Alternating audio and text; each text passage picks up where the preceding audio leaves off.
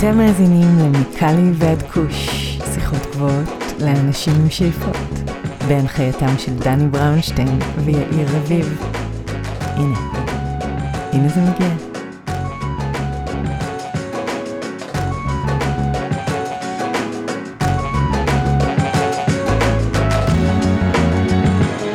אהלן אהלן יאיר, חג שמח, מה קורה?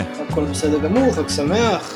אז היום, אני יודע שאני אומר את זה כל הזמן, אבל היום יש לנו פרק מאוד מאוד מיוחד, אם לא אחר מפרופסור רפאל משולם, כן כן, ולמען האמת רצינו להביא כבר די הרבה זמן לתוכנית, אבל זה לא הסתדר, ואני שמח שהצלחנו סוף סוף.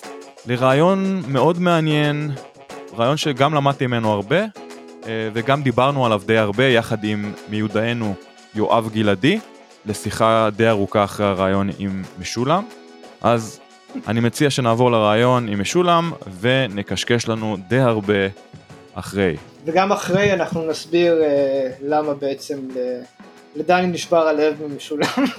אה, לא יודע אם נשבר לי הלב, אבל בהחלט הייתה גם נימה של אכזבה ברעיון, ואתם תגלו גם תוך כדי הרעיון וגם אחרי הרעיון ממה התאכזבתי, אבל שום דבר לא ייקח את פועלו של האיש הנדיר הזה ואת מה שהוא הביא לתעשיית הקנאביס ולתנועה שלנו. אז אכזבה לחוד ומציאות לחוד. אז זהו פרופסור רפאל משולם. רפאל משולם, ערב טוב, בוקר טוב, מה שלומך? תודה טוב. ראשית, תן לנו אוריינטציה גיאוגרפית, איפה אנחנו מוצאים אותך בעולם היום? אני, אני גר בירושלים, אני עובד בירושלים, אני פרופסור באוניברסיטה העברית. יפה.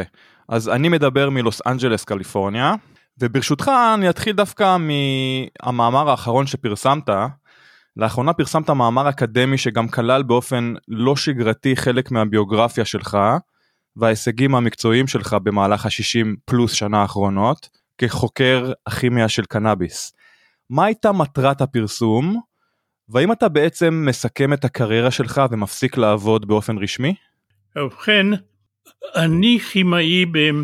למדתי כימיה באוניברסיטה, עשיתי דוקטורט בכימיה במכון ויצמן, אה, והתמניתי למרצה בכיר במכון ויצמן, אחר כך פרופסור באוניברסיטה, והתחום שלי הוא כימיה של חומרי טבע. והופתעתי לראות שבזמן שהכימיה של אופיאטים, הרואין, מורפין וכולי, ידועה והכימיה של קוקאין ידועה, הכימיה של מערכת הקנבינואידית בצמח ידועה הרבה פחות. ולכן לפני די הרבה שנים, אחד התחומים שהתחלתי לעבוד הוא הכימיה של אה, קנאביס. קיבלתי מהמשטרה חשיש, הם סיפקו לי חשיש לא בעיה במשך שנים ואנחנו עבדנו בהתחלה כאמור במכון ויצמן ואחר כך באוניברסיטה על הכימיה ובידדנו את החומר הפעיל וחומרים אחרים רבים וגם למדנו או חקרנו את הפעולה הביולוגית של החומרים האלה, של ה-THC שזה החומר הפעיל בקנאביס ושל קנאבידיול אה, שהוא אחד החומרים המרכזיים. אחד הדברים שלא היה ידוע במשך הרבה שנים היה מהו המנגנון. ואז בארצות הברית קבוצה מצאה שיש רצפטור בגוף שלנו שאליו נקלט ה-THC. זאת אומרת שה-THC פועל על ידי כך שהוא מתקשר לרצפטור, לחלבון ספציפי ומפעיל אותו. עכשיו, אה, ברור היה לי שהחלבון הספציפי לא קיים בגלל כך שיש צמח עם חומר, אחרת היו לנו רצפטורים אינסוף, אלא אה, בעקבות אה, חומר במוח שלנו. והתחלנו לחפש את זה, ובשנות ה-90 של המאה הקודמת גילינו חומר במוח שמפעיל את אותו רצפטור וה-THC מגביל את הפעולה שלו. החומר הזה, אננדמייט קראנו לו, הוא מאוד מרכזי בגוף, יש לו הרבה מאוד פעולות שהוא קשור בהן, ונעשתה המון עבודה עליו בכל העולם, יש כששת אלפים מחקרים על אננדמייט שפורסמו. כמה שנים אחרי זה מצאנו גם חומר נוסף שנקרא 2AG והוא גם חומר שמתקשר לרצפטור. ובכן זה המצב בקצרה. בכל זאת, למה בפרסום האחרון כללת גם פרטים ביוגרפיים שלך וסיכמת בעצם חלק מהקריירה הענפה שלך?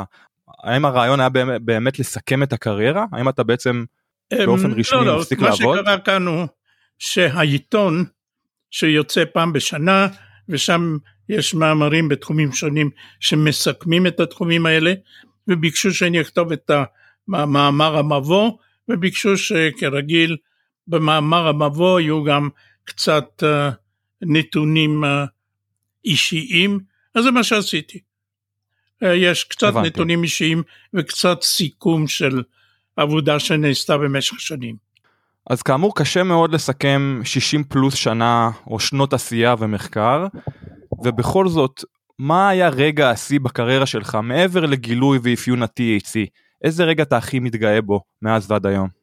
ובכן, אה, אה, כאמור אני כימאי של חומרי טבע ובמעבדה שלי נתגלו חומרים והוכח המבנה וסינתזנו מבנים של חומרים שנמצאים בצמחים וכאמור הקנבינואידים נמצאים בצמח, בצמח הקנאביס וה-THC הוא חומר מרכזי ולכן אה, אנחנו עשינו הרבה עבודה, אחרים עשו הרבה עבודה עליו, אבל המחקר העיקרי הוא שנמצא מה החומר, אנחנו מצא חומר במוח שהוא חומר מרכזי מאוד של מערכת ביולוגית חדשה, מערכת אנדוקנבינואידית, הוא החומר המרכזי של אותה מערכת והוא חומר מאוד מרכזי בביולוגיה שלנו. קראנו לחומר אננדמיד, אננדה בסנסקריטית זה אה, שמחה מרובה והאמיד, האמיד זה אה, חלק מהמבנה של האננדמיד. והחומר הזה, אננדמיד, שכאמור פרסמנו את המבנה ואת הוכחת המבנה שלו לפני אה, למעלה מ-20 שנה, הוא חומר בעל חשיבות בביולוגיה. אז פרופסור משולם, שנים רבות חקרת את המערכת האנדו-קנבידואידית ואף טבעת את המונח אפקט הפמליה, שמתייחס לאופן שבו משפיעים מגוון חומרים המצויים בצמח הקנאביס על גוף האדם, אל מול ההשפעה של צריכת THC מזוקק בלבד. האם תוכל בבקשה לשתף ולפרט לנו אילו סוגי טרפנים ומולקולות המצויות בצמח הקנאביס משתתפות באפקט הפמליה? ובכן אנחנו מצאנו שהפעילות של התערובת היא גבוהה יותר מהפעילות של החומרים המבודדים וקראנו לזה אה, כמו שאתה ציינת, אה, אפקט מסוים. אה, אנחנו לא יודעים איזה חומרים משפיעים באיזה מידה, די הרבה קבוצות בעולם חקרו ומצאו שאכן זה נכון, אבל את הפרטים אנחנו ואף אחד עוד, עוד לא יודע. מה זה פשוט מורכב מדי? זה המון חומרים שעובדים ביחד? יש עשרות רבות של חומרים ואנחנו לא יודעים איזה מהם הוא ש... מגביר ו, וגורם לכך. גם השוק האמריקאי וגם השוק הישראלי זה עדיין אה, שווקים שהם THC driven, שווקים שעדיין ה-THC שולט מבחינת הדומיננטיות של המוצרים. אה, בעבר מרבית זני הקנאביס וגם בהווה היו בעלי פרופיל קנאבידואידי עשיר ב-THC, אבל בשנים האחרונות אנחנו רואים יותר זני קנאביס בעלי פרופילים מגוונים יותר. לדוגמה זני קנאביס שעשירים ב-CBDV. האם אתה חושב שזנים אלו בעלי ערך רפואי? הזנים הנפרדים לא, לא נחקרו ולא, ולא נעשתה השוואה. בסך הכל מה מגיע לשוק הוא חומר עם THC יותר גבוה. לפני 20 שנה, 30 שנה, אחוז ה-THC היה 3-4 אחוז, היום רוב החומר שמגיע לשוק הוא עם THC מעל 10 אחוז, אפילו 15 אחוז. חוץ כן. מ-CBD אה, איננו יודעים אם הם בעלי חשיבות כלשהי. זאת אומרת, יש להם אולי פעילות, אבל הם לא נחקרו מספיק. הבנתי. יש איזה אה, קנבידואיד אחד במיוחד שאתה חושב שיש לו פוטנציאל אה, גדול להצליח, או שיש איזה מחקר פרי קליני אה, מוצלח בשנים האחרונות, אם זה CBG? להצליח. ובכן, אנחנו יודעים ש-THC ו-CBD יש להם הרבה מאוד אינדיקציות רפואיות. שבו... הוא בפירוש חומר כזה, כי הוא איננו גורם לתופעות הלוואי של הקנאביס, הוא לא גורם לשינויים בתחושות, בהרגשות, במחשבות, מצד שני הוא גם לא טוקסי, אך הוא משפיע על דלקת, הוא משפיע על כאב, הוא משפיע על מצב רוח, כך שהקנאבידיול הולך ונמכר יותר ויותר, וקראתי באיזה מקום שקנאבידיול בארצות הברית היום נמכר בסביבות שני מיליארד דולר. אין לי מושג אם זה נכון או לא, אבל אה, זה, זה הקו. הבנתי. בהקשר הזה, המונחים אינדיקה וסטיבה הם מונחים אה, עדיין מאוד פופולריים גם בשוק האמריקאי וגם בשוק הישראלי. האם אתה חושב שהמונחים האלה עדיין רלוונטי לסיווג של היום? אה, כן, יש הבדלים מסוימים בתכולה שלהם, ולכן הסטיבה לוקחים אה, בבוקר די לעורר כביכול, ואינדיקה לוקחים בערב די אה, להירגע ולישון, אני לא חושב שיש הוכחות מדעיות לכך. ויש חומר, יש חומרים שנמצאו באחד ולא בשני שהפכו איזשהו הבדל? יש הבדלים ביניהם, אבל ההבדלים הם לא גדולים וקשה לדעת אם התופעות של הבוקר לעומת ערב הם תלויים בחומרים האלה. הבנתי. אז הזכרת שהתעניינת בעברך בצמחים אחרים גם, האם יש עוד צמחים או אדפטוגנים אחרים שנינו אותך מעבר לקנאביס? מה דעתך על טרנד אה, פטריות הפסילוסיבין והמחקר שנעשה על זה בשנים האחרונות? בשנים האחרונות לא עסקתי בזה, אני כבר uh, בגיל 92, המחקר שלי הצטמצם למדי, ובעשר uh, שנים האחרונות רוב המחקר הוא על קנבינואידים. עכשיו, ראיינו בתוכנית לפני כמה חודשים את יד ימינך פרופסור לומיר הנוש שעבד איתך שנים רבות. אילו עוד דמויות מפתח פגשת במהלך הקריירה שלך ומי מהן הטביע את חותמו עליך במיוחד? בכל העולם יש חוקרים בתחום הזה.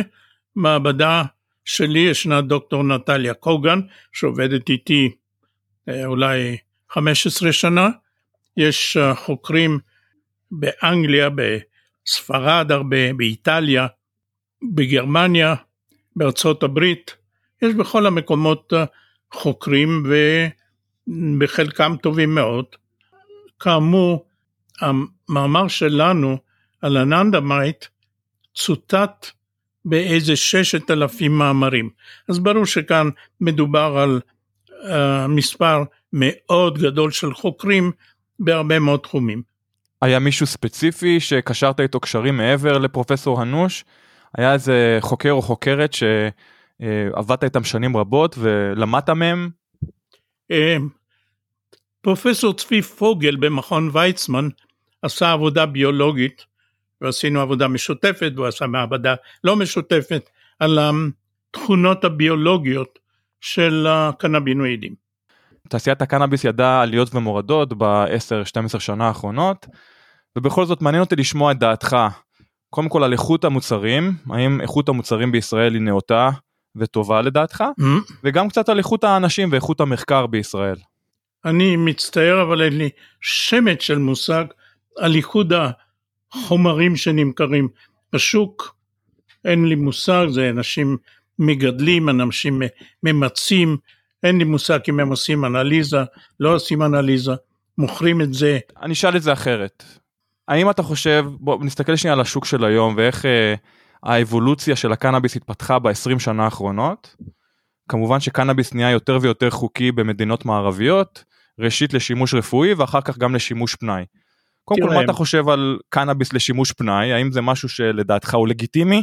הוא צריך לקרות?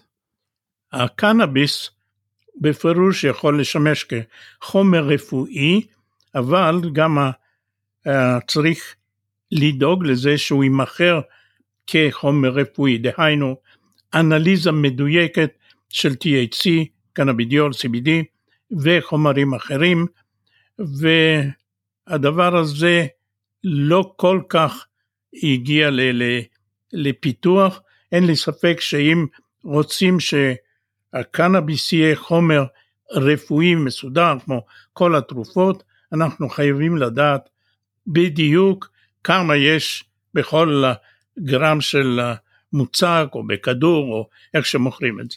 עכשיו מה עם משתמשים שסתם רוצים אה, להתמסטל אם תרצה או שמבחינתם אה, שימוש בקנאביס הוא לא בהכרח שימוש רפואי. האם זה לגיטימי מבחינתך? רגע, יש שימוש הרפואי שצריך לעשות לפי הכללים הרפואיים הקיימים בכל ארץ. בארץ יש אוקיי. כללים, okay. צריך אישור של משרד הבריאות, צריך אישור של החומרים שנמכרים, אה, כל הדברים האלה, כמו לכל התרופות האחרות. לש... אה, אין, יש בארץ אישור לשימוש רפואי ויש מספר רב של רופאים שרשאים ל, ל, לתת רצפט לקנאביס. Uh, אין אישור בארץ לשימוש לא רפואי ושם הוא בלתי חוקי כמו שהיה במשך שנים רבות. למרות זאת עדיין אה, גם אתה מסתכל על, ה, על חברות הקנאביס בישראל על המיתוג שלהם, על השיווק שלהם, אתה רואה שהכיוון הוא די ברור. זאת אומרת, הכיוון הוא בדרך ללגליזציה מלאה של הצמח. זה קרה פה בקליפורניה, זה קרה בקולורדו, זה קרה במדינת וושינגטון, זה קרה בעוד מקומות רבים בארצות הברית, וזה כנראה יקרה גם בישראל. האם אתה חושב שזה מהלך שצריך לקרות בישראל? האם אתה בעדו? האם אתה חושב שקנאביס צריך להיות חוקי לשימוש פנאי? אני לא חושב שזה יקרה בעתיד הקרוב. אמ, אין דרישה לא מצד המפלגות הרבות או מהקהל הרחב או מאנשי מדע אה, לעשות לגליזציה לשימוש לא רפואי. קשה לי להאמין שזה ייעשה בשנים הקרובות. אוקיי, okay. אז בהקשר לדברים שאמרת, אה, חברות כמו GW פיתחו מוצרים מבוססי קנבידואידים. ובכל זאת תעשיית הקנאביס, או סליחה, תעשיית הפארמה, טרם אימצה באופן רשמי את צמח הקנאביס. למה אתה חושב אין יותר מעורבות של תעשיות, של תעשיית הפארמה, גם חקר הקנאביס וגם בפיתוח מוצרים מבוססי קנאבידואידים? החברות הגדולות אה, אינן אוהבות להיכנס לתחומים שיש בעיות אה, לגליות, ולכן במשך הרבה שנים בארצות הברית, באירופה, בארץ ודאי, הם לא נכנסו לתחום הזה. עכשיו הדברים קצת משתנים, ויש להניח שגם החברות הגדולות יתחילו למכור, זאת אומרת להכין ולמכור קנבינואידים, בשלב הנוכחי הם עוד לא שם. אוקיי, okay, השאלתי היא כזאת, אתה מצאת, בארצות הברית התגלה רצפטור שאליו מתחבר החומר הזה אננדמיין. שאתה גילית אותו. אז מה בעצם החלקים השונים שמרכיבים את המערכת האנדוקנבינואידית מעבר לרצפטור הזה ולאננדמייד הזה? ובכן, אננדמייד לא עובד אלא דרך הרצפטור. הוא נמצא לעצבים, יש חלקים, יש חלק אחד, אחר כך יש חלק פתוח, יש חלק שני, והננדמייט נוצר בחלק השני, הוא נכנס לחלק הראשון ומתקשר שם לרצפטור, והרצפטור הזה גורם לכל אותם התכונות, כל אותם הדברים שאנחנו רואים, למשל ירידה בחרדה, איך הוא עושה את זה איננו יודעים, הוא גורם לירידה בכאב, הוא גורם שינויים בתחושות, בהרגשות, אז כל זה נעשה רק אחרי שהאננדמיד או 2AG מתקש, מתקשרים ל, לרצפטור. ושניהם יוצרים את אותה פעולה? יש אננדמיד ו-2AG משפיעים באותו אופן? אה, כנראה אותו דבר, או כמעט אותו דבר. אנחנו לא יודעים הבדלים ביניהם. ואחרי שהאננדמיד או ה-2AG סיימו את עבודתם, איך הם מתפרקים בעצם? יש אנזימים שמפרקים את האננדמיד ואת ה-2AG, וזה מה שקורה. אוקיי, והפעולה של ה-THC הוא בעצם מונע מהאננדמיד להיקשר לקולטן? רגע, רגע, רגע. ה-THC מגביל בפעילות שלו לאננדמיד. הוא מתקשר לקולטן, הוא מפעיל אותו. אז הוא מחקה את הפעולה שלו, הוא לא חוסם את הפעילות לא, שלו. לא. הוא מחקה את הפעולה שלו. בצורה יותר קיצונית בעצם. נכון. עכשיו פרופסור משולם בהקשר הזה האם למשתמשים שצורכים אה, THC בכמויות גבוהות מאוד ומפתחים טולורנס עם הזמן, האם הפעילות האנדו-קנבידואידית שלהם נפגעת גם? זאת אומרת, לצורך העניין אני משתמש כבד, אני מפסיק להשתמש ב, אה, בשלב מסוים, האם המערכת האנדו-קנבידואידית שלי תתקשה לייצר את אותם אננדמיידס או 2AG? התשובה היא כן, במידה ומישהו אה, משתמש הרבה ב-THC, בקנאביס, כל הזמן צריך כמויות יותר ויותר גדולות, אז המערכת האנדוקנבינואידית אה, יורדת בפעילותה. זאת אומרת צריך כמויות בא... יותר גדולות של אננדמאי כדי להפעיל את המערכת, אבל יש מעט מאוד עבודה על זה. מעניין. עכשיו זה משהו שהוא בר איחוי, הוא בר תיקון, נכון? זאת אומרת כן. שאם אותו משתמש הפסיק להשתמש ב- לכמה שבועות או, או כן. כמה חודשים, המערכת כן. תחזור למצב המקורי שלה. התשובה היא כן. עכשיו, אני יודע ש-CBD הוא קנבדואיד מצד אחד, אבל מצד שני הוא לא נקשר לקולטני CB1 ו-CB2. אז מה בעצם ההגדרה של קנבידואיד ולמה CBD גם נחשב קנבידואיד? הוא נושא את השם קנבינואיד מפני שהוא נמצא בצמח והמבנה שלו כמו פחות או יותר כמו של THC אבל עם ההגדרה של קנבינואידים זה רק החומרים שמפעילים את הרצפטור התשובה היא לא הוא לא מפעיל את הרצפטור אבל היות והוא חומר כל כך מרכזי אז כולם uh, משייכים אותו לקנבינואידים אם ההגדרה היא מדויקת אז אולי הוא לא, אבל זה דבר טכני לחלוטין. אז אם, אם יימצאו חומרים דמויי קנבינואידים בצמחים אחרים הם לא קנבינואידים או שזה... אלא אם כן הם מפעילים את הרצפטור. הבנתי. ויש אגב חומרים בטבע שאנחנו מכירים ש, שיש בהם אה, קנבידואידים כאלה ואחרים מעבר לקנאביס? אה, בשנים האחרונות התגלה צמח אחת או שניים שיש כמויות קטנות של חומרים דומים ל-THC אה, ומפעילים את הרצפטור אבל הם חומרים הם צמחים שלא נחקרו והכמות של החומר הפעיל שם הוא מאוד מאוד קטן. דני יש פה הבחנה מעניינת שצריך להבין אותה כאילו לפי מה שפרופסור משולם אומר זה שהחומר הזה הוא מגיע מקנאביס mm. והוא דומה ל-THC זה קנבינואיד, אבל על מנת שחומר שמגיע מצומח אחר יהיה קנבינואיד, צריך שיהיה לו קשר למערכת האנדוקנבינואידית. רק אם הוא פעיל. רק אם הוא פעיל. אז בהקשר הזה פרופסור משולם, האם יש טרפנים שמתקשרים עם המערכת האנדוקנבינואידית? בדומה ל-THC? לא, לא. טרפנים כשלעצמם לא, אבל THC הוא נגזרת של טרפן. אתה יכול להסביר בבקשה מה זאת אומרת שהוא נגזרת של טרפן? ישנה קבוצה גדולה של חומרים שנקראים טרפנים ויש מונוטרפנים ודיטרפנים הרבה מאוד. הקנבינואידים הם לא שייכים לקבוצת הטרפנים אבל המבנה שלהם הוא מבנה 50% של טרפן ו-50% של משהו אחר. שניהם יחד גורמים הם קנבינואידים, אז הוא לא בדיוק טרפן, הוא 50 אחוז טרפן. אם אתה לוקח, הבנתי. דני, פנול וטרפן, זה בעצם יוצא לך קנבינואיד באופן סכמטי mm. גדול.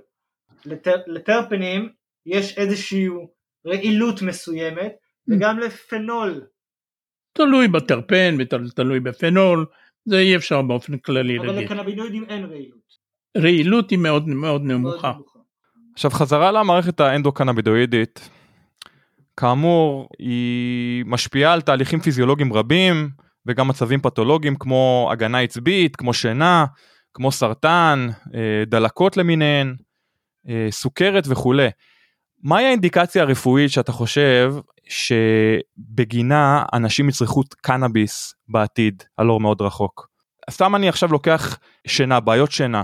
אני יודע שיש מחקרים שמראים שמצד אחד THC ו-CBD יכולים לעזור לבעיות שינה, מצד שני יש מחקרים שמראים את ההפך, או, או מראים אה, אה, קשר לא סיבתי בין השניים. לא, מה דעתך? מדובר על כמויות.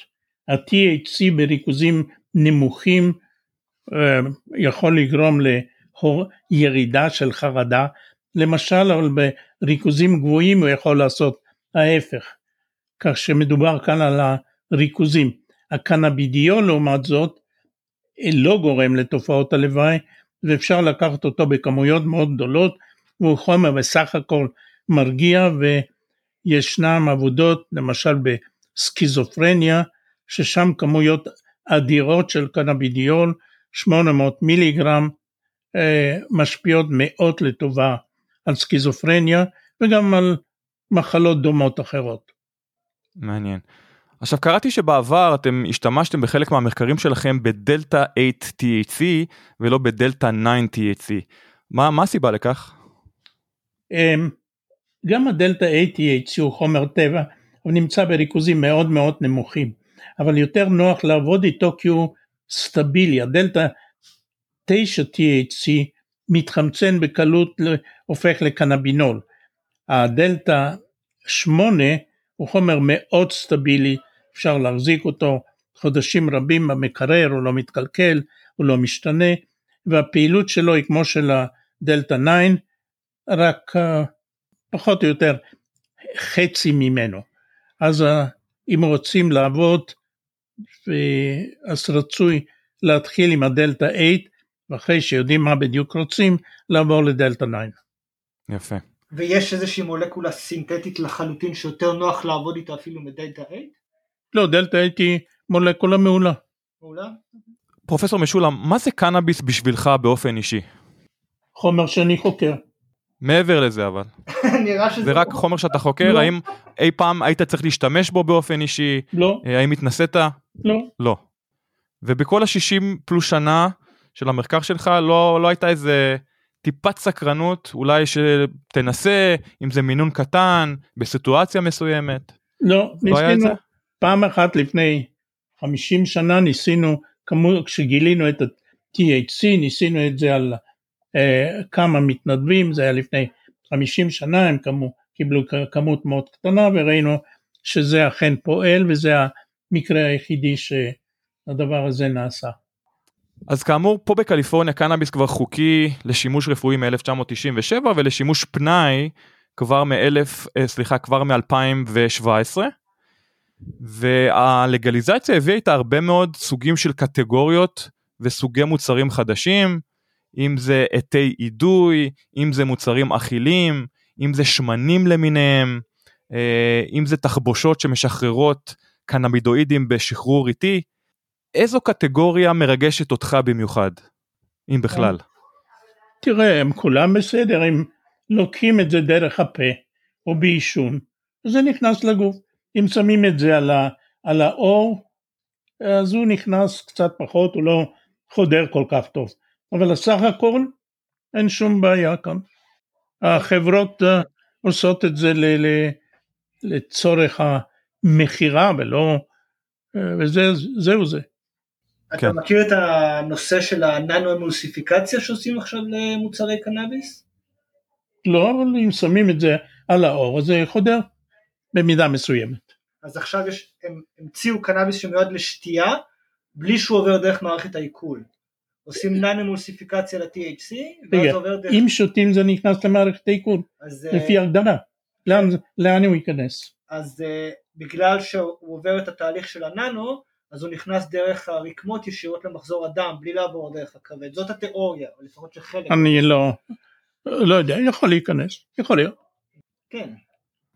אז אתה לא, לא מכיר את הקטגוריה הזאת. לא. בכל זאת, מבחינת זמינות ביולוגית, מהי הדרך הטובה ביותר או היעילה ביותר לצרוך קנאביס היום? העישון הוא יותר יעיל.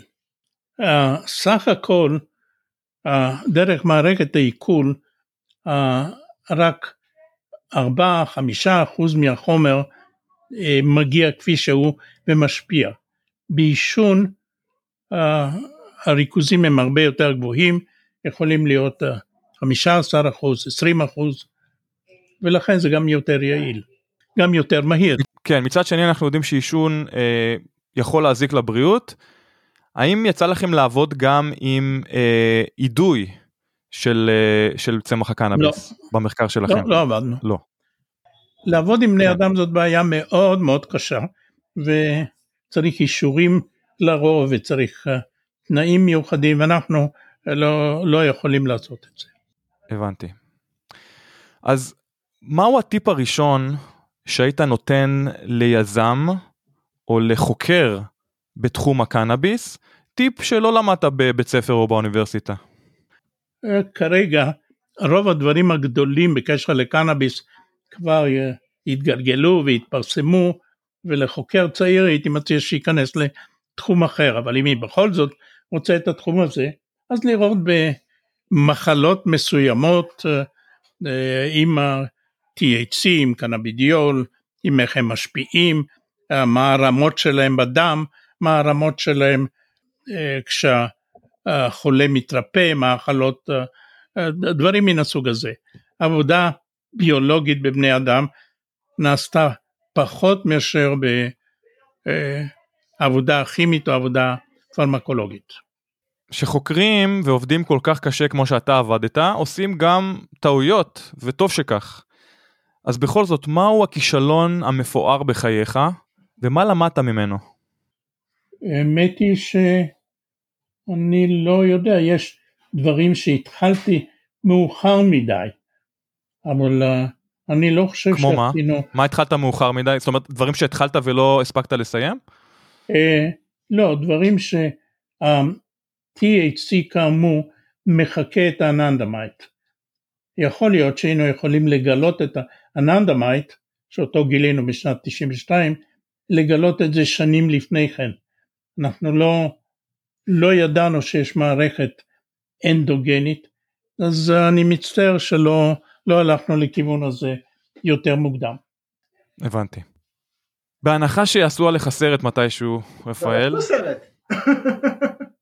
לא, אבל בהנחה שיעשו עליך סרט הוליוודי, זאת אומרת, עשו הרבה סרטים תיעודיים, קיבלת הרבה פרסים, בהנחה שגם הוליווד תעשה עליך סרט מתישהו, מי היית רוצה שישחק אותך ב...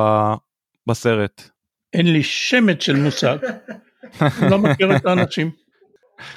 אוקיי. okay. אז אני רוצה שנייה קצת לדבר על, על העתיד של תעשיית הקנאביס, כי אני חושב שהזכרנו קצת בקצרה, מצד אחד אה, קנאביס, אה, שימוש הפנאי שלו הולך ומתגבר ונהיה יותר ויותר פופולרי בארצות הברית, מצד שני קנאביס רפואי שבעצם נשא את הלפיד אה, וזו הייתה התנועה שהובילה את כל המהפך אה, של תנועת הקנאביס כאן בארצות הברית, הוא קצת נדחק לפינה. אה, יש פחות מוצרים so called רפואיים, רוב המוצרים שאפשר למצוא היום בשוק הקליפורני זה מוצרים לשימוש פנאי. איך אתה רואה את זה בכל זאת? האם, האם זה, זה היה החזון שלך שהתחלת לחקור קנאביס לפני 60 פלוס שנה? האם חשבת שלשם זה יגיע? רגע, קודם כל, זאת לא הייתה מטרה שלי לדעת מה, מה יהיה בשוק ומה מוכרים בסן פרנסיסקו. המטרה ברור, שלי ברור. הייתה... אבל האם תיארת לעצמך שזה מה שיקרה אחרי 50 או 60 שנה? המטרה שלי הייתה מדעית, לבודד את החומרים, להוכיח את המבנה שלהם, לראות איך הם פועלים, לראות איך הם פועלים על, בבני אדם ובחיות וכולי. מה קורה בקליפורניה? אני לא יודע, זה גם לא כל כך אכפת לי. השימוש הרפואי יהיה בעיקר של קנבידיול ונגזרות שלו, כן לחומר הזה הוא לא גורם לתופעות לוואי בכלל.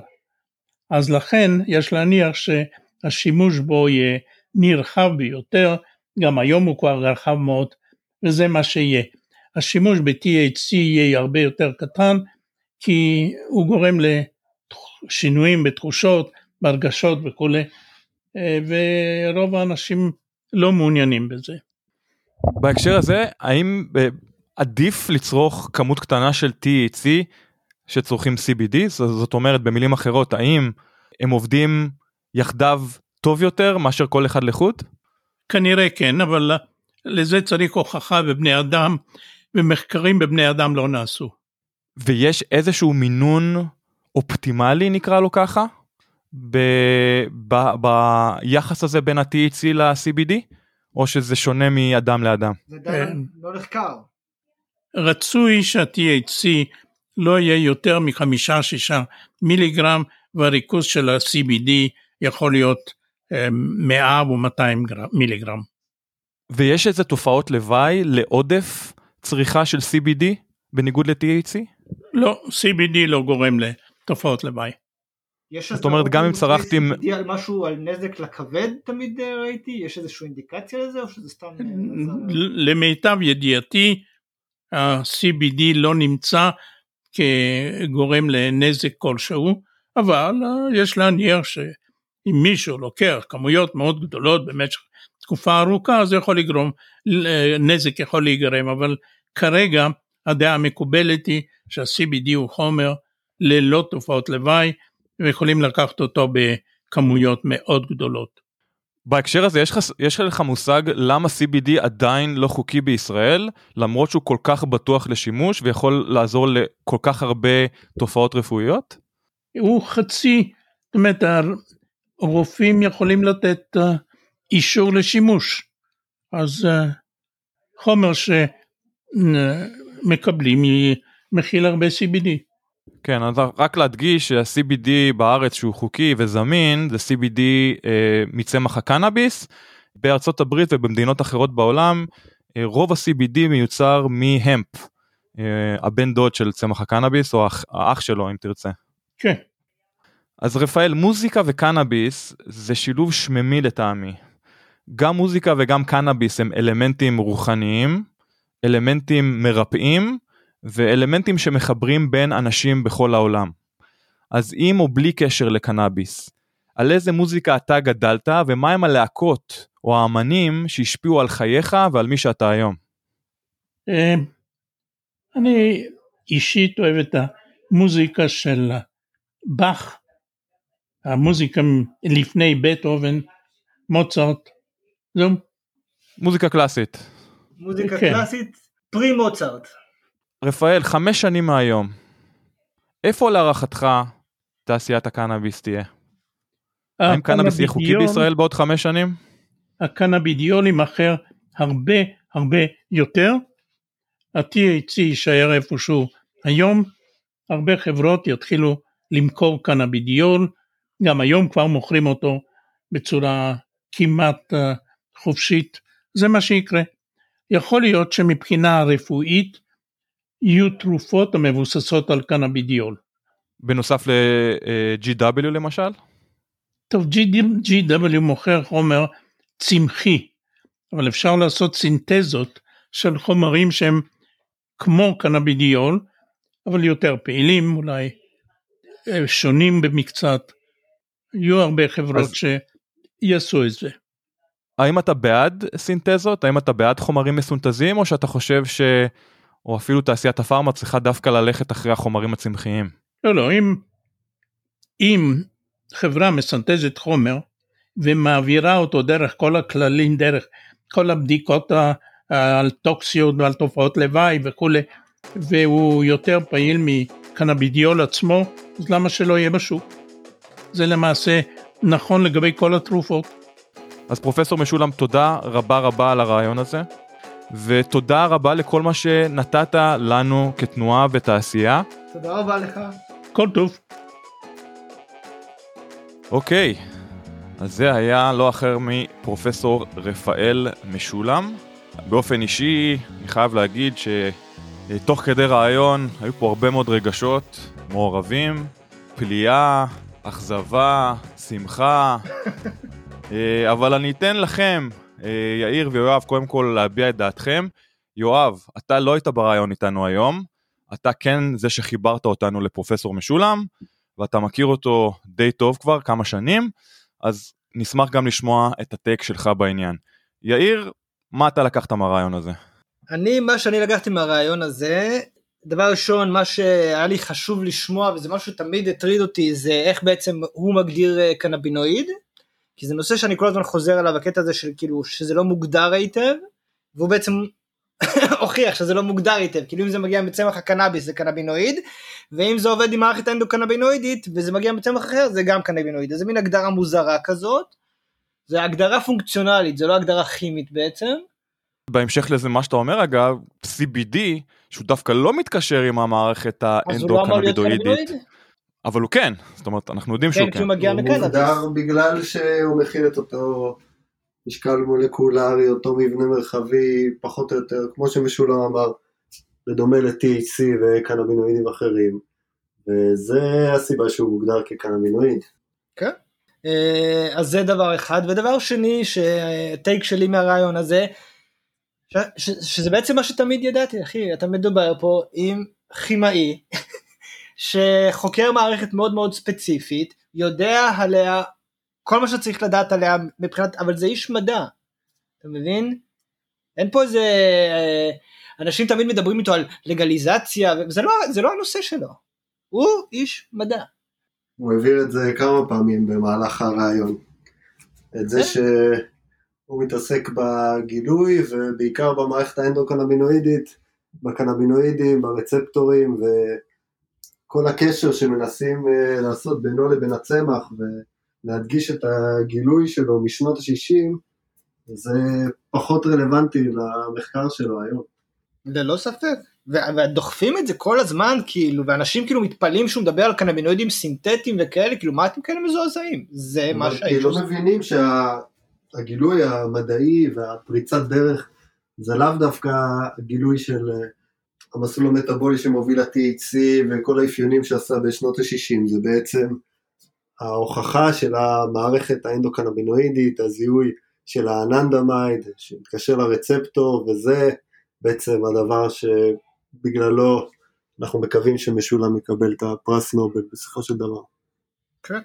אגב בהקשר לפרס נובל האם הוא אי פעם היה מועמד והאם הוא יכול טכנית לקבל פרס נובל אחרי מותו נאחל לו כמובן לא, עד אין דבר כזה 120 קובל אחרי המוות. לא, חייב לחיות בחיים. אין דבר. צריך המלצה מהנשיא, אוקיי. ולדעתי היה שם איזושהי מועמדות, אבל אה, הוא צריך אה, להיות מועמד בפני עצמו, הוא היה מועמד ביחד עם עוד מישהו. והשאלה גם האם הוא יהיה מועמד לפרס נובל לכימיה על התגלית של ה-THC בשנות ה-60, או פרס נובל אה, לרפואה על התגלית בעצם של המערכת בגוף, שיש לו אפשרות לזכות בשני הפרסים, אחד מהם.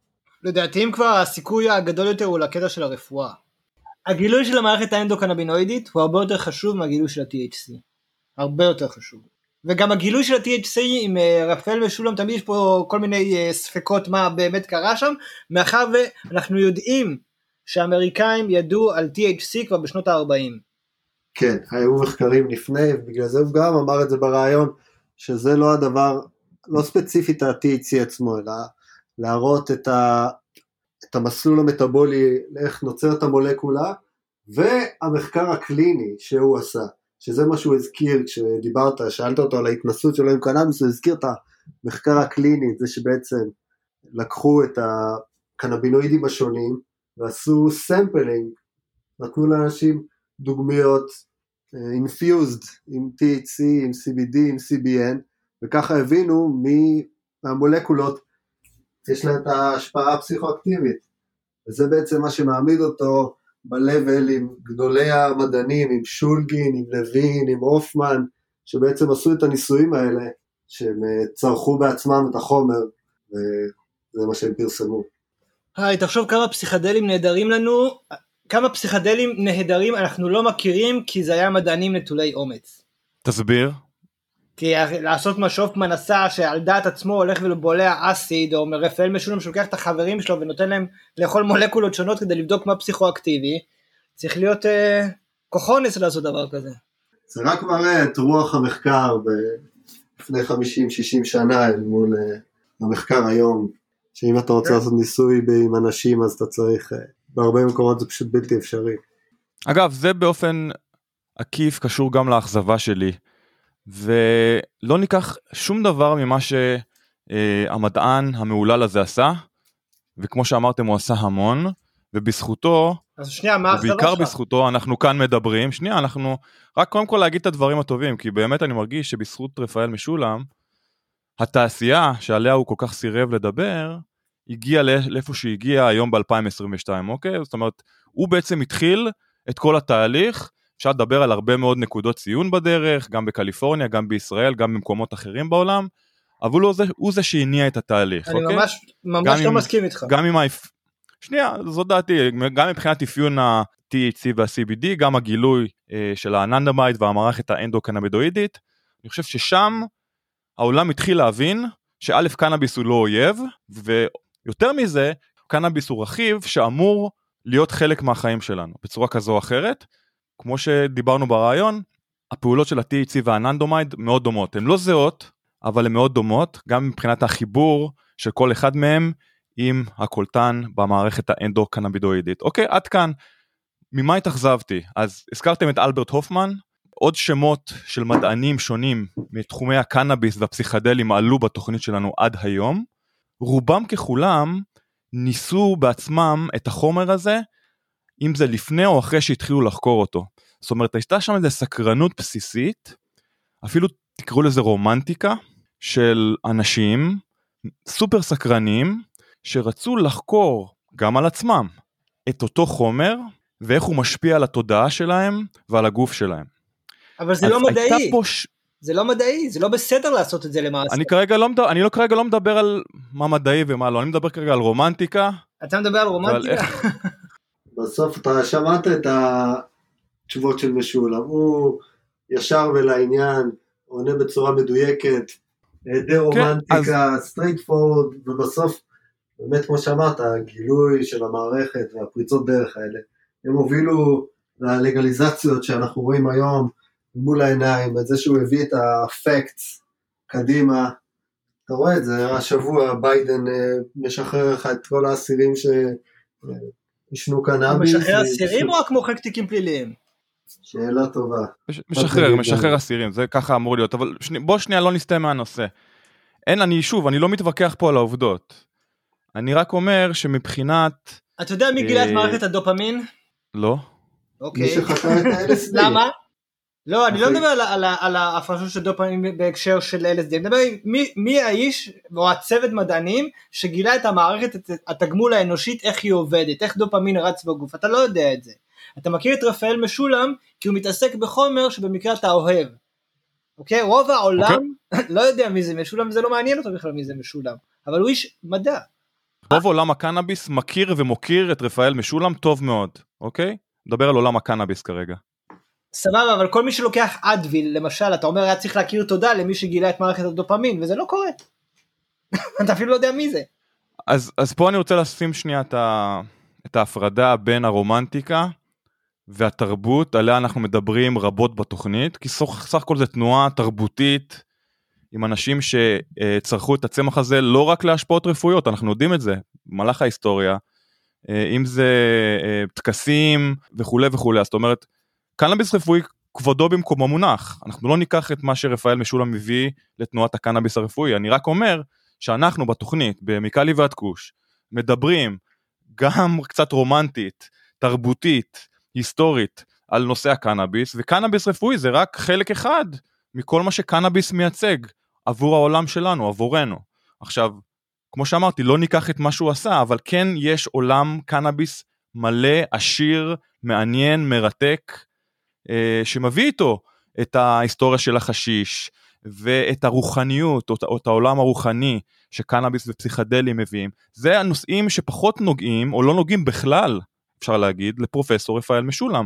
עכשיו הזכרתי את אלברט הופמן, אפשר להזכיר באותה נשימה את דוקטור טימותי לירי, אפילו את uh, uh, דוקטור אית'ן רוסו שראיינו פה, זה מדענים שהיה חשוב להם מאוד לנסות את אותם חומרים משני תודעה על עצמם. הייתה שם סקרנות בסיסית, תודעתית, שהם רצו לצרוך את הצמח בשביל להבין איך החשיבה שלהם משתנה, איך התודעה שלהם משתנה. לרפאל משולם לא הייתה את אותה סקרנות, ואפשר להגיד בפה מלא, הוא גם אמר את זה ברעיון, שהוא נכנס לתחום הקנאביס די במקרה, זאת אומרת הוא ראה שם סוג של אה, אה, חור, או סוג של אה, דרישה, או סוג של משהו שחסר כרגע בעולם המדעי אה, שאליו הוא נכנס, והחליט שצמח הקנאביס זה, זה הנתיב שלו. אבל לא בגלל שהוא רצה לצרוך אותו, לא כי הוא רצה להתמסטל, לא כי הוא חשב שהולכת להיות תעשייה מדהימה בעקבות הגילויים שלו. כן, כי הוא מדען, צריך, רק, הוא מדען. והוא מתעסק במדע שמאחורי זה ופשוט עושה את העבודה שלו. מה שצריך לקחת מהרעיון הזה זה שרפאל משולם הוא מדען. גם לסרט שעשו עליו קוראים המדען. הוא איש מדע. צריך לרדת מהרומנטיקה, צריך לרדת מהתעשייה, צריך לרדת מהתרבות, הוא מדען. אני מבין שהוא מדען, האם למדען לא יכולה להיות דעה מוצקה על איך תרבות הקנאביס נראית היום? האם אם זה מעניין אותו כן, אם זה לא מעניין אותו לא. אוקיי. זה לא מעניין אותו. אז אותנו זה מעניין מאוד, אותנו. אותנו זה מאוד מעניין, לכן הייתה פה אכזבה קלה שהוא פחות רצה לדבר על התעשייה, על איכות המוצרים, זאת אומרת איך יכול להיות שמדען הכי גדול בעולם מתחום הקנאביס לא מכיר את איכות המוצרים בארץ שהוא בה הוא גר, לא תגיד במדינות רחוקות כמו קליפורניה, בישראל. הוא לא סטלן, הוא לא סטלן, זה לא מעניין אותו. לא, עזוב סטלן, מדען, דיברתם על לא מדען קנאביס. האם מדען קנאביס רוצה לדעת מה איכות החומרים שזמינים לא, לו למחקר בישראל? לא קשור אליו, מה שאותו מעניין זה, אוקיי, יש לי פה את ה-CB1, אני רוצה לגרד אותו בצורה כזאת, מה יגרד אותו בצורה כזאת? זה עבד? לא. נקסט, זה מה שהוא עושה. כן, רפאל, הזן, ופרויד, הזן וקוקו בומבו לא מעניין אותו. והוא גם אמר את זה בצורה. אוקיי. הכי, כששאלת אותו, רפי, מה הטיפ שלך לחוקרים, צעירים? אז הוא אמר, אל תיכנסו לזה, הוא אמר, תחקרו משהו אחר. תחקרו משהו אחר, בדיוק. כי חקרו מספיק את הקנאביס, תמיד יש מה לחקור, אבל תחשוב כמה צוותי מחקר עובדים במקביל וחוקרים את הצמח הזה, כשיש לך עשרות אלפי צמחי מרפא אחרים שנמצאים כאבן שאין לה הופכית. ואף אחד לא נותן להם את התשומת לב. אתה צודק לגמרי, מצד שני, שהייתה שאלה שדיברנו איתו על קנאבידואידים מינוריים, והזכרנו את CBDV בנושא, הוא אמר שאין מספיק מחקר עליהם, זאת אומרת, אין, אנחנו נכון? עדיין לא יודעים. יפה, אז כן חסר מחקרים ככה. לא, חסר, על זנים אחרים. זה בדיוק מה שאמרתי לך על... קודם, זה בדיוק מה שאמרתי לך קודם. זה מגרד זה בצורה שאני רוצה, לא, נקסט. בנקסט הוא יגיע גם ל-CBDV. וגם הרבה אנשים שחוקרים את המיינור קנאבינויד, זה איזושהי תקווה שלהם שהקנבינואיד הזה עושה איזשהו משהו. אז אתה מגיע עם איזשהו bias למחקר, ואלה המחקרים הכי גרועים. מחקרים שאתה בא במטרה להוכיח איזשהו משהו, זה לא מדע פרופר. כן? זה כמו עם ה-CBN שכל השנים כולם דיברו על זה שזה מרדים, מרדים, מרדים, מרדים, ועכשיו אתה נותן את זה לאנשים, ומסתבר שזה בעיקר עושה בחילות. אני לא יודע למי זה עושה בחילות אגב. אני לא יודע, שוב, לגבי המרדים אפשר להתווכח, בחילות, אני לא שמעתי על בחילות. אני מאוד אהבתי את הטייק שלו על ה-CBD. על הנבואה שלו לגבי תעשיית ה-CBD וזה איזשהו משהו שצריך אה, באמת לפקוח את העיניים לתעשייה ולנער את התעשייה בארץ שהיא כל כך THC driven שכרגע יש פספוס גדול לא רק של היצרנים אלא גם של הרגולציה שבעצם אה, כרגע מוכרים THC בלי טיפת CBD למרות שעל התווית רשום T20, C4 זה בסוף איזושהי עבודה בעיניים ואין CBD במוצרים למרות שאמור להיות שם. בחזרה לנושא הקודם, אני כן חושב שדווקא כן חסר מחקר. זאת אומרת, לחוקרים צעירים שנכנסים לתחום כן יש מה לחקור היום, מעבר ל-THC כמובן. אבל לא יש שם יאיר, אתה הזכרת ברעיון, אתה הזכרת את הננו אמולסיפיקיישן, אה, כן. משהו שהוא בכלל לא ידע על קיומו. אנחנו יודעים שיש עוד נושאים חשובים שקשורים אה, למדע ולתעשייה, כמו זמינות ביולוגית, דיברנו על אכילים מול עישון, אבל יש עוד דרכים לצרוך קנאביס, על הדרך הבריאה והיעילה ביותר לצרוך קנאביס, גם על זה לא דיברנו. לא קשור וכמובן, אליו, לא קשור אליו, לא קשור אליו ולא קשור אליו.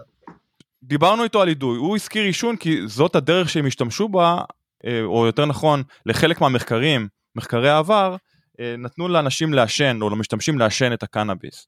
אידוי, מאחר וזאת הפורמה אחת הכי פופולריות פה בקליפורניה ובצפון אמריקה. אני חושב ששווה וצריך לחקור את הנושא הזה. האם באמת אידוי בריא יותר מעישון? האם אידוי מבחינת זמינות ביולוגית עדיף על עישון? יש פה הרבה מאוד שאלות שלא קשורות ישירות, הן לא קשורות אליו. אבל אני כן חושב שבאופן עקיף יש הרבה מאוד שאלות שקשורות לננו, שקשורות לאידוי, שקשורות למוצרים אחרים בשוק, שאנחנו כמשתמשים, אין לנו את התשובות אליהן. אנחנו לא יודעים אם הן uh, בריאות יותר, אנחנו חושבים שהן בריאות יותר, כן, אנחנו מדברים על אידוי ודאבינג בהשוואה לעישון. אנחנו מדברים על אכילים, אנחנו לא יודעים בדיוק כמה הגוף סופג, זאת אומרת אנחנו יודעים שזה הופך מדלתא 9 ל-11 הידרוקסי וכולי וכולי, אבל יש פה הרבה מאוד מידע שחסר לנו, שאין ספק שמשולם הוא, כמו שאמרתי, התניע את המהלך, אבל יש פה הרבה מאוד מה לגלות עדיין, לטעמי. תקשיב עכשיו אתה צריך להיכנס לאיזושהי תעשייה ויש לך את ההבדל בין למשל נניח אתה נכנס לתעשיית הרכב אתה יכול להיות זה שהולך להקים את מפעל פורש זה א' ויש לך את זה שהולך uh, לשפר uh, ב-3% את צריכת הדלק של המנוע אוקיי? כל מדען שייכנס עכשיו לתחום הקנאביס הוא בעצם נכנס לעולם של לשפר טיפה את צריכת הדלק. רפאל משולם בנה את המפעל אוקיי? במה שהוא עשה יש yeah. פוטנציאל לנובל וכל מי שייכנס עכשיו לתחום הקנאביס כבר אין לו את הפוטנציאל לנובל. אלא אם כן הוא יגלה משהו באמת שאנחנו לא יודעים אותו והוא מטורף לגמרי. בגלל זה בדיוק ההמלצה שלו לא להיכנס לתחום הקנאביס היא חכמה מאוד למי שרוצה נובל. אוקיי. okay. עכשיו עוד עוד uh, משהו בהקשר לתעשייה ושוב אני לוקח שוב name dropping שמות אחרים ניקח את ריק דובלין אוקיי ריק דובלין עומד בראש ארגון מפס הארגון הגדול ביותר בצפון אמריקה שחוקר את הפסיכדלים פסיכדלים שונים MDMA פסילוסיבין וכולי. ולריק דובלין בניגוד לרפאל משולם יש חזון ברור איך הוא רוצה שהעולם הזה ייראה עוד כמה שנים עוד 5, 10, 20 שנה. יש חזון כלשהו לפרופסור משולם, אני לא יודע אם יש חזון איכשהו הוא באמת רוצה שתעשיית הקנאביס תיראה עוד 10 או 20 20 זה, יכול להיות שיש לו, אבל הוא לא שוטף את זה איתנו. זה בדיוק ההבדל בין uh, מדען שמגיע עם אג'נדה ועם בייס מסוים, אבל מי שמקדם את הלגליזציה יש לו מטרה מסוימת, והמסמכים, המחקרים בעצם משמשים איזשהו כלי כדי לקדם את האג'נדה הזאת. אל מול מדען שבא לעשות evidence-based medicine נקודה, לפרסם אותה, ושאחרים ייקחו את זה קדימה ויעשו עם זה מה שהם רואים לנכון. אני מסכים איתך, אני עדיין חושב שגם עבודתו של ריק דובלין, עם כל זה שהוא בעד התחום ודי ברור למה דעתו על פסיכדלים, עדיין אני חושב שהמחקרים אגב, אני לא חושב שריק דובלין הוא... הם מחקרים מדעיים לכל דבר, זאת אומרת, זה לא- שהוא לא בעד זה, זה לא הופך את המחקר הזה פחות טוב. ריק דובלין... הוא לא חוקר, יש לו הרבה צוות חוקרים ב MAPS. ויש לו מספיק partnership, אה, הזכרנו את אוניברסיטת, אה, אוניברסיטת אה, ג'ון הופקינס. אז סבבה, אז יש לך פה איש עם אג'נדה שבא לקדם את האג'נדה שלו. ריק דובלין זה איש עם אג'נדה שבא לקדם אג'נדה. רפאל משולם הוא מדען. אלברט הופמן וטימותי לירו גם היו מדענים נכון? טימותי לירו היה פסיכולוג. דווקא היה פסיכולוג אמנם נכון אבל מדען. ופסיכולוג שגם כן אם הוא לא היה מעורב כנראה ש-LSD היה חוקי היום. ו... אולי. והופמן כאילו, תשמע, הוא עשה אסיד, אה, אתה מבין? כאילו אסיד משנה אותך. גם קנאביס זה סוג של משנה לא, אותך, הוא לא, יכול לא. לשנות אותך, לא? אין מה להשוות, אין מה להשוות. טוב, עוד דברים על פרופסור משולם שלא אמרנו, אה, גילויים מהרעיון, אה, אני חושב שמה שדיברנו הרבה דווקא בפרק עם לומיר, על איך, התגל, איך התבצעה התגלית של האננדמייט שבעצם משולם הביא את החוקרים הכי טובים בעולם, הביא מצ'כוסלובקיה את לומיר והביא מארצות הברית את דוויין ועשו בעצם את התגלית שמשולם מנצח על הכל ובסוף מסדר את הקונפורמציה הכימית וככה שזה הגדולה שלו, לא רק אה, לשבת ב... על הבנץ' במעבדה, אלא לעשות גם את הפוליטיקה וגם את ה... ניצוח על הכל, זה כן. הדבר הכי מדהים שהוא עושה. Yeah. אגב זה משהו שמדהים אותי לגבי uh, אנשי uh, אקדמיה, כאילו, אתה יודע, לי סך הכל יש תואר ראשון וגם במדעי הרוח, אז אני לא יודע איך זה עובד במקומות שהם uh, מחקריים, איך יש להם את הכישורים הלוגיסטיים לארגן דבר כזה.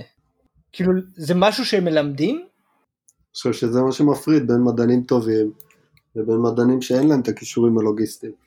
כאילו לזהות את האנשים, להביא אותם, להקים צוות שיחקור את זה, זה מעבר להיות מדען טוב, זה כבר להקים, אתה יודע, צוות עבודה, זה להקים אה, אופרציה, זה מטורף. הסתובבו פה מאות פלטות של חשיש בדרך למצרים אה, מסורתית במאה השנה האחרונה, ופעם ראשונה שמישהו בא ובודק מה יש בתוך הדברים האלה. כן. עוד משהו שאני אקח אותו מהרעיון שקצת הצחיק אותי האמת, זה היקיות של פרופסור משולם, ששאלנו אותו מה הכישלון המפואר בחייו. הוא טען שהכישלון מבחינתו זה שהם גילו את האננדמייד, או את המערכת האנדוקנבידואידית, בשלב מאוחר יחסית בקריירה שלו, ולא בשלב יותר מוקדם. זאת אומרת, הוא רואה את זה בתור כישלון, זה גילוי מופלא, מטורף, דיברנו על כמה הוא שינה אה, את התעשייה שלנו ואת החיים שלנו בכלל, ועדיין הוא מתלונן על זה שהוא היה צריך לגלות את זה לפני. זאת אומרת, זה הכישלון שלו. האמת נראה שגם לא יש פה קטע עם האמריקאים, ש- שכאילו אחרי שהם גילו את ה-CB1, האמריקאים, אז התחיל כל הסיפור אחר כך, כאילו הוא בטח חושב שהוא היה צריך לגלות את ה-CB1. כן, אני בטוח שגם למדען צנוע כמו רפאל משולם יש גם אגו אה, בהקשר הזה של מי גילה מתי, על מה הוא אחראי מול מה, מה גילו מדענים אחרים, מתחרים שלו אם תרצו.